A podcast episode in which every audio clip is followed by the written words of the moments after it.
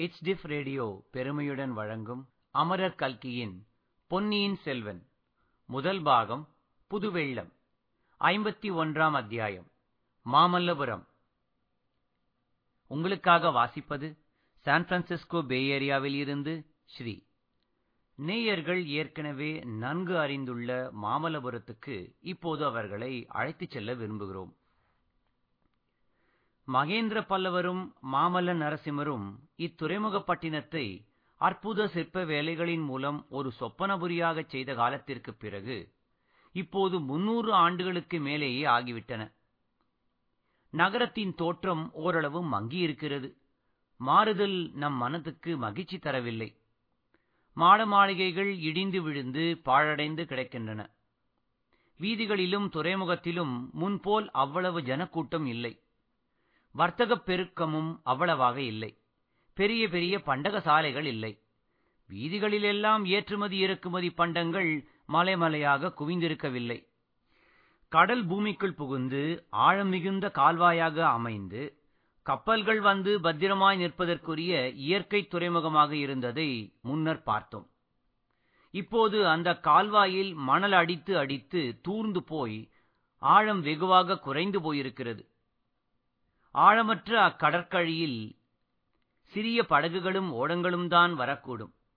நாவாய்களும் மரக்கலங்களும் சற்று தூரத்தில் கடலிலேதான் நிற்க வேண்டும். படகுகளில் வர்த்தகப் பொருள்களை ஏற்றிச் சென்று அந்த மரக்கலங்களில் சேர்ப்பிக்க வேண்டும். மேலே கூறிய இடைக்காலத்தில் மாமல்லபுரம் சில புதிய சிறப்புகளையும் அடைந்திருந்ததை குறிப்பிட வேண்டும். முக்கியமாக கடற்கரையோரத்தில் விளங்கிய அழகிய கற்கோயில் நம் கண்களையும் கருத்தையும் கவர்கின்றது. அது மகேந்திரன் மாமல்லன் காலத்தில் அமைக்கப்பட்ட குன்றுகளை குடைந்தெடுத்த கோயில்களைப் போன்றதன்று. குன்றுகளிலிருந்து கற்களை பெயர்த்து கொண்டு வந்து கட்டப்பட்ட கோயில். சமுத்திரராஜனுடைய தலையில் சூட்டப்பட்ட அழகிய மணிமகுடத்தைப் போல் விளங்குகிறது. அடடா! அந்த கோயில் அமைப்பின் அழகை என்னவென்று சொல்வது? இதைத் தவிர நகரத்தின் நடுவே மூவுலகும் அளந்த பெருமாள் சயனித்திருக்கும் விண்ணகரக் கோயில் ஒன்றும் காட்சியளிக்கிறது. சைவத்தையும் வைணவத்தையும் இரு கண்களைப் போல எண்ணி போற்றி வளர்த்த பரமேஸ்வர பல்லவன் திருப்பணி செய்த விண்ணகரம் அது. திருமங்கையாழ்வார் இந்த கோயிலுக்கு வந்து தலசயனைப் பெருமானை தரிசித்து பக்தி வெள்ளம் பெருக்கெடுத்து ஓடும் தமிழ்ப் பாடல்களை பாடியிருக்கிறார். அவருடைய காலத்தே கூட பல்லவ சாம்ராஜ்யம் பெருகி வளர்ந்த சிறப்புடன் விளங்கியது என்பதையும் மாமல்லபுரம் செல்வம் கொழிக்கும் துறைமுகமாக விளங்கியது என்பதையும் பின்வரும் பாசுரத்தின் மூலம் நன்கு அறியலாம். புலன்கொள் நிதிக்குவையோடு புழக்கைமா களிற்றினமும் நலங்கொள் நவமணிக் குவையும் சுமந்திங்கும் நான்று சிந்து கலங்கள் இயங்கும் மல்லை கடல் மல்லை தலைசெய்யனும் வலங்கொள் மனத்தாரவரை வலங்கொள் என் மடநெஞ்சே. திருமங்கையாழ்வாரின் காலத்துக்கு பிற்பட்ட நூறாண்டு காலத்தில் பல்லவ சாம்ராஜ்ய சூரியன் அஸ்தமித்து விட்டது. கல்வியில் இணையலாத காஞ்சிமாநகரின் சிறப்பும் குறைந்துவிட்டது கலங்கள் இயங்கும் கடல் மல்லையின் வர்த்தக வளமும் குன்றி வந்தது ஆனால் தமிழகத்துக்கு அழியா புகழ் அளிப்பதற்கென்று அமைந்த அந்த அமர நகரத்தின் அற்புத சிற்பக்கலைகளுக்கு மட்டும் எந்தவித குறைவும் நேரவில்லை.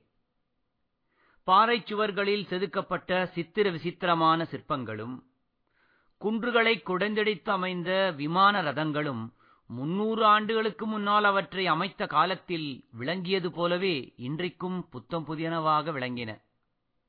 பண்டங்களை ஏற்றுமதி செய்வதற்காக வந்த வர்த்தகர்களின் கூட்டத்தைக் காட்டிலும் சிற்ப செல்வங்களை கண்டுகளித்துப் போவதற்காக வந்த ஜனக்கூட்டம் அதிகமாயிருந்தது. மாமல்லபுரத்து வீதிகளின் வழியாக இரட்டை குதிரைகள் பூட்டிய அழகிய விமான ரதம் ஒன்று சென்றது. குதிரைகளின் அலங்காரங்களும் ரதத்தின் வேலைப்பாடுகளும் பொன் தகடு வேய்ந்து மாலை வெயிலில் மற்றொரு சூரியனைப் போல் பிரகாசித்த ரதத்தின் மேல் விதானமும் அதில் இருந்தவர்கள் அரச குலத்தினராயிருக்க வேண்டும் என்பதை உணர்த்தின. ஆம் அந்த பொன் ரதத்தின் விசாலமான உட்புறத்தில் அரச குலத்தினர் மூவர் அமர்ந்திருந்தார்கள். அவர்களில் ஒருவன்தான் வீராதி வீரனும் சுந்தர சோழரின் மூத்த குமாரனுமான ஆதித்த கரிகாலன். மிக இளம் பிராயத்திலேயே இவன் போர்க்களத்துக்குச் சென்று செயற்கரும் வீரச் செயல்கள் புரிந்தான். மதுரை வீரபாண்டியனை இறுதிப் போரில் கொன்று வீரபாண்டியன் தலை கொண்ட கோப்பரகேசரி என்று பட்டப்பெயர் பெற்றான். வீரபாண்டியன் வீர சொர்க்கம் அடைந்து பாண்டிய நாடு சோழ சாம்ராஜ்யத்தின் கீழ் வந்த உடனடியாகத்தான் சுந்தர சோழர் நோய்வாய்ப்பட்டார். ஆதித்த கரிகாலனே அடுத்த பட்டத்துக்குரியவன் என்பதை ஐயமர நிலைநாட்ட அவனுக்கு யுவராஜ்ய பட்டாபிஷேகம் செய்வித்தார். அது முதல் கல்வெட்டுகளில் தன் பெயரை பொறித்து சாசனம் அளிக்கும் உரிமையும் ஆதித்த கரிகாலன் பெற்றான். பின்னர் தொண்டை மண்டலத்தை இரட்டை மண்டலத்து கன்னர தேவனுடைய ஆதிக்கத்திலிருந்து முழுவதும் விடுவிக்கும் பொருட்டு ஆதித்த கரிகாலன் வடநாட்டுக்கு பிரயாணமானான். அங்கேயும் பல போர்க்களங்களில் செயற்கரும் வீரச் செயல்களை புரிந்தான். இரட்டை மண்டலத்து படைகளை வடவெண்ணைக்கு வடக்கே துரத்தி அடித்தான். மேலும் வடதிசையில் படையெடுத்துச் செல்வதற்கு படைபலத்தை பெருக்கிக் கொள்ளுதல் அவசியமாயிற்று. ஆதலின் காஞ்சியில் வந்து தங்கி படை திரட்டவும் மற்றும் படையெடுப்புக்கு அவசியமான ஆயுத தளவாட சாமக்கிரியைகளை திரட்டவும் தொடங்கினான். இந்த நிலையில் இந்த நிலையில் பழுவேட்டரையர்கள் அவனுடைய முயற்சிக்கு தடங்கல் செய்யத் தொடங்கினார்கள். இலங்கை போர் முடிந்த பிறகுதான் வடநாட்டு படையெடுப்பு தொடங்கலாம் என்று சொன்னார்கள். இன்னும் பலவிதமான வதந்திகளும் காற்றிலே மிதந்து வரத் தொடங்கின. இலங்கையில் போர் செய்யச் சென்றுள்ள படைக்கு சோழ நாட்டிலிருந்து வேண்டிய உணவுப் பொருள் போகவில்லை என்று தெரிந்தது. இதனாலெல்லாம் ஆதித்த கரிகாலனுடைய வீர உள்ளம் துடித்து கொந்தளித்துக் கொண்டிருந்தது. நமது கதை நடந்த காலத்துக்கு முன்னும் பின்னும் சுமார் முன்னூறு ஆண்டு காலத்தில் தமிழ் அன்னையின் திருவயிற்றில் இதிகாச காவியங்களில் நாம் படிக்கும் மகாவீரர்களையொத்த வீரப்புதல்வர்கள் தோன்றிக் கொண்டிருந்தார்கள். வீமனையும் அர்ஜுனனையும் பீஷ்மரையும் துரோணரையும் கடோத்கஜனையும் அபிமன்யுவையும் ஒத்த வீரர்கள் தமிழகத்தில் அவதரித்தார்கள்.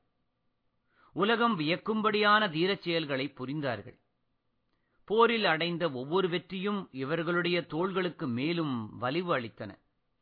வயது முதிர்ந்த கிழவர்கள் மலையை பெயர்த்தெடுக்கும் வலிமை பெற்றிருந்தார்கள். பிராயமாகாத இளம் வாலிபர்கள் காற்றில் ஏறிச் சென்று வானமுகட்டை அடைந்து விண்மீன்களை உதிர்க்கும் ஆற்றல் பெற்றிருந்தார்கள். இப்படிப்பட்ட வீரர்கள் இருவர் அச்சமயம் ஆதித்த கரிகாலன் ஏறிச் சென்ற ரதத்தில் அவருடன் சம ஆசனத்தில் உட்கார்ந்திருந்தார்கள். இவர்களில் ஒருவர் திருக்கோவலூர் மலையமான். இவர் ஆண்ட மலையமாநாடு வழக்கத்தில் பெயர் சுருங்கி மலாடு என்றும் மிலாடு என்றும் வழங்கியது. ஆகையால் இவருக்கு மிலாடுடையார் என்ற பட்டப்பெயர் ஏற்பட்டது. சுந்தர சோழ சக்கரவர்த்தியின் இரண்டாவது பத்தினியாகிய வானமாதேவி இவருடைய செல்வத் திருமகள்தான். எனவே ஆதித்த கரிகாலனுடைய பாட்டனார் இவர். முதிர்ந்த பிராயத்திலும் நிறைந்த அறிவிலும் இவர் கௌரவர்களின் பாட்டனாரான பீஷ்மரை ஒத்திருந்தார். ஆதித்த கரிகாலன் இவரிடம் பெரும் பக்தி வைத்திருந்த போதிலும் இவருடைய புத்திமதி சில சமயம் அந்த வீர இளவரசனின் பொறுமையை சோதித்தது. ரதத்தில் இருந்தவர்களில் இன்னொருவன் பார்த்திவேந்திரன். இவன் பழைய பல்லவர் குலத்திலிருந்து கிளை வழி ஒன்றில் தோன்றியவன். ஆதித்த கரிகாலனை விட வயதில் சிறிது மூத்தவன். அரசுரிமையற்றவனாதலால் போர்க்களத்தில் தன் ஆற்றலைக் காட்டி வீரப்புகழை நிலைநாட்ட விரும்பினான். ஆதித்த கரிகாலனை சென்றடைந்தான். வீரபாண்டியனோடு நடத்திய போரில் ஆதித்த கரிகாலனுக்கு வலதுகையைப் போல் இருந்து உதவி புரிந்தான். இதனால் ஆதித்த கரிகாலனுடைய அந்தரங்க நட்புக்கு உரியவனானான். வீரபாண்டியன் விழுந்த நாளிலிருந்து இருவரும் இணைபிரியா தோழர்கள் ஆனார்கள். இந்த மூவரும் ரதத்தில் சென்றபோது தஞ்சாவூரிலிருந்து பராபரியாக வந்த செய்திகளைப் பற்றியே பேசிக் கொண்டிருந்தார்கள். இந்த பழவேட்டரையர்களின் அகம்பாவத்தை இனிமேல் என்னால் ஒரு கணமும் சகித்துக் கொண்டிருக்க முடியாது. நாளுக்கு நாள் அவர்கள் வரம்பு கடந்து போகிறார்கள். நான் அனுப்பிய தூதன் பேரில் ஒற்றன் என்று குற்றம் சுமத்துவதற்கு இவர்களுக்கு எத்தனை அகந்தை இருக்க வேண்டும்? அவனை பிடித்துக் கொடுப்பவர்களுக்கு ஆயிரம் பொன் வெகுமதி கொடுப்பதாக பறையறிவித்தார்களாமே. இதையெல்லாம் நான் எப்படி பொறுக்க முடியும்? என் உரையிலுள்ள வாழ் அவமானத்தினால் குன்றிப் போயிருக்கிறது. நீங்களோ பொறுமை உபதேசம் செய்கிறீர்கள். என்றான் ஆதித்த கரிகாலன் பொறுமை உபதேசம் நான் செய்யவில்லை. ஆனால் இந்த மாதிரி முக்கியமான காரியத்துக்கு வந்தியத்தேவனை அனுப்ப வேண்டாம் என்று மட்டும் அப்போதே சொன்னேன்.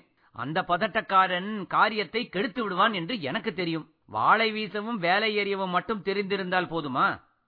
ராஜகாரியமாக தூது செல்கிறவனுக்கு புத்தி கூர்மை இருக்க வேண்டும்.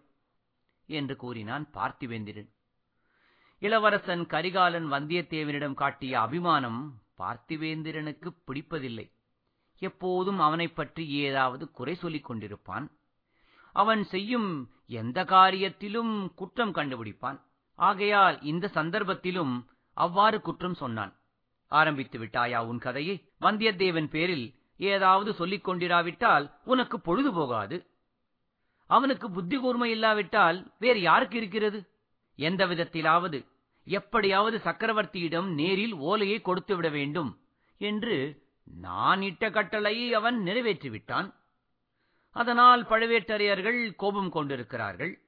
இதில் வந்தியத்தேவனின் தவறு என்ன? என்று ஆதித்த கரிகாலன் கேட்டான். தாங்கள் சொல்லி அனுப்பிய காரியத்தோடு அவன் நின்றிருக்க மாட்டான். வேறு வேண்டாத காரியங்களிலும் தலையிட்டிருப்பான் என்றான் பார்த்திவேந்திரன். நீ சற்று சும்மா இரு.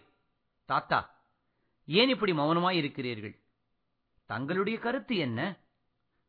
ஒரு பெரும் படை திரட்டிக் கொண்டு சென்று தஞ்சாவூரிலிருந்து சக்கரவர்த்தியை மீட்டு காஞ்சிக்கு அழைத்து வந்து விட்டால் என்ன? எத்தனை நாள் சக்கரவர்த்தியை பழுவேட்டரையர்கள் சிறையில் வைத்திருப்பது போல் வைத்திருப்பதை நாம் பார்த்துக் கொண்டிருப்பது? எத்தனை நாள் பழுவேட்டரையர்களுக்கு பயந்து காலம் கழிப்பது? என்று பொங்கினான் ஆதித்த கரிகாலன் தம் வாழ்நாளில் அறுபத்தாறு போர்க்களங்களைக் கண்டு அனுபவம் பெற்றவரான திருக்கோவலூர் மலையமான் மிலாடுடையார் மறுமொழி சொல்லுவதற்காக தொண்டையை கனைத்துக் கொண்டார். இதற்குள் எதிரே கடல் அலைகள் தெரியவும் முதலில் இந்த ரதத்திலிருந்து இறங்குவோம் தம்பி. வழக்கமான இடத்தில் போய் உட்கார்ந்து பேசுவோம். எனக்கு வயதாகிவிட்டதல்லவா ஓடுகிற ரதத்தில் பேசுவது எளிதாக இல்லை என்றார். இத்துடன் ஐம்பத்தி ஒன்றாம் அத்தியாயம் நிறைவு பெறுகிறது. மீண்டும் அடுத்த அத்தியாயத்தில் சந்திப்போம். நன்றி வணக்கம்.